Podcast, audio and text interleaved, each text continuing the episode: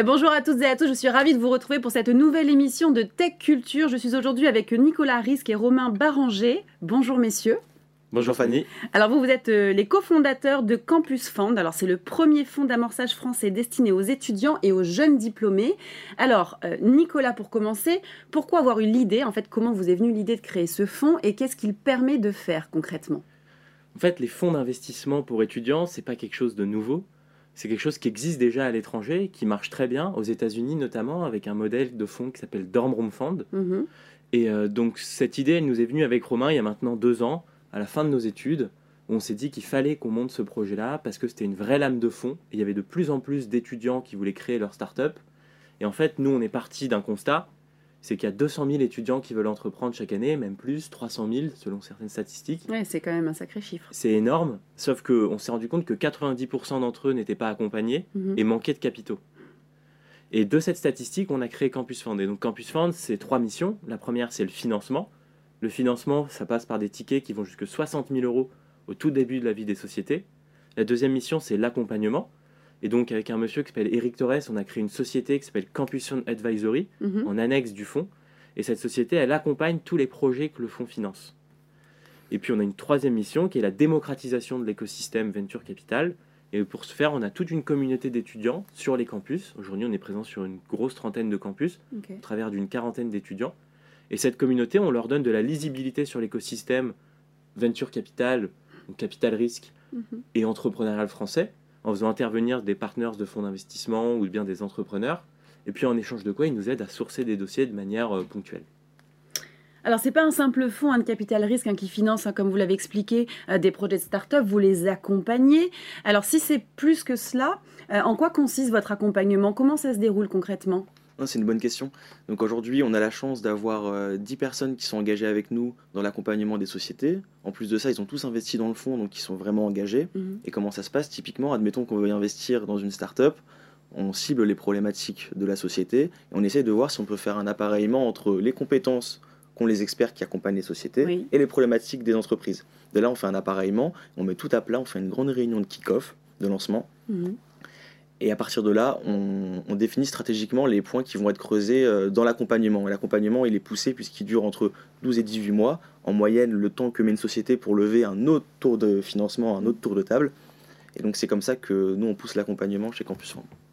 Alors, c'est un écosystème hein, de mentors et d'experts qui accompagnent les startups, donc c'est pour ça que c'est assez rassurant. En plus du financement, on est accompagné. Euh, est-ce que vous euh, élaborez cela dans plusieurs domaines d'activité ou est-ce que vous avez une spécificité? Alors pour vous dire peut-être sur Campus Fund, aujourd'hui, on est entouré de plusieurs investisseurs, beaucoup de particuliers et quelques institutionnels. Mm. Et puis comme Romain le disait, dans Campus Fund Advisory, on a une dizaine d'entrepreneurs, donc experts, ce qui fait qu'on est assez plurisectoriel, donc on est agnostique d'un point de vue du secteur Mm. dans les soci- sur les sociétés qu'on regarde.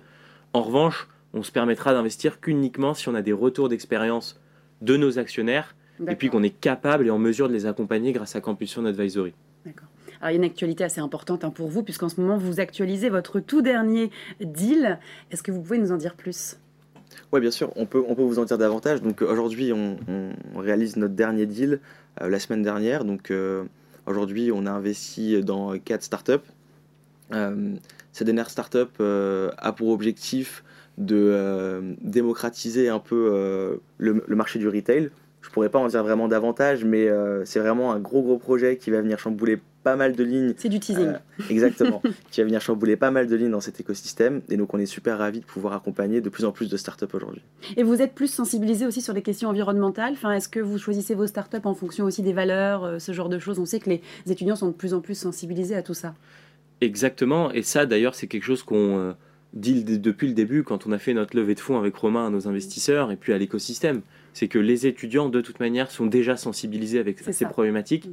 Et nous pour vous dire, on voit une grosse centaine de dossiers par mois d'entrepreneurs, enfin de start-up.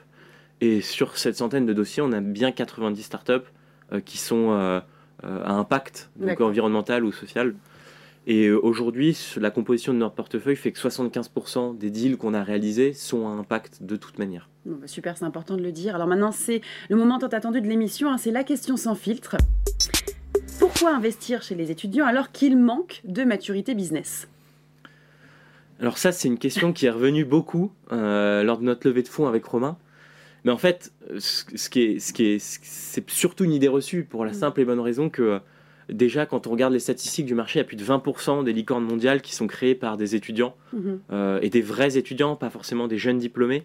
Et donc, on parle ici de euh, Reddit, Facebook, Instagram, euh, et euh, toutes les success stories françaises que l'on connaît, donc Payfit, Kitok, mhm. Ornicar et tellement d'autres qui ont été créés par des étudiants, euh, les étudiants sont au cœur de l'innovation parce qu'ils sont justement là où se trouve l'innovation sur les campus. Et donc c'est les meilleurs et c'est les plus à même d'aller faire des innovations de rupture sur des nouveaux marchés justement. Eh ben, merci beaucoup pour ces explications. On suivra Campus Fund et toutes les sociétés que vous accompagnez. Merci beaucoup. Merci à vous de nous avoir suivis. Je vous donne rendez-vous très prochainement pour une nouvelle émission, toujours sur Digitechnologie.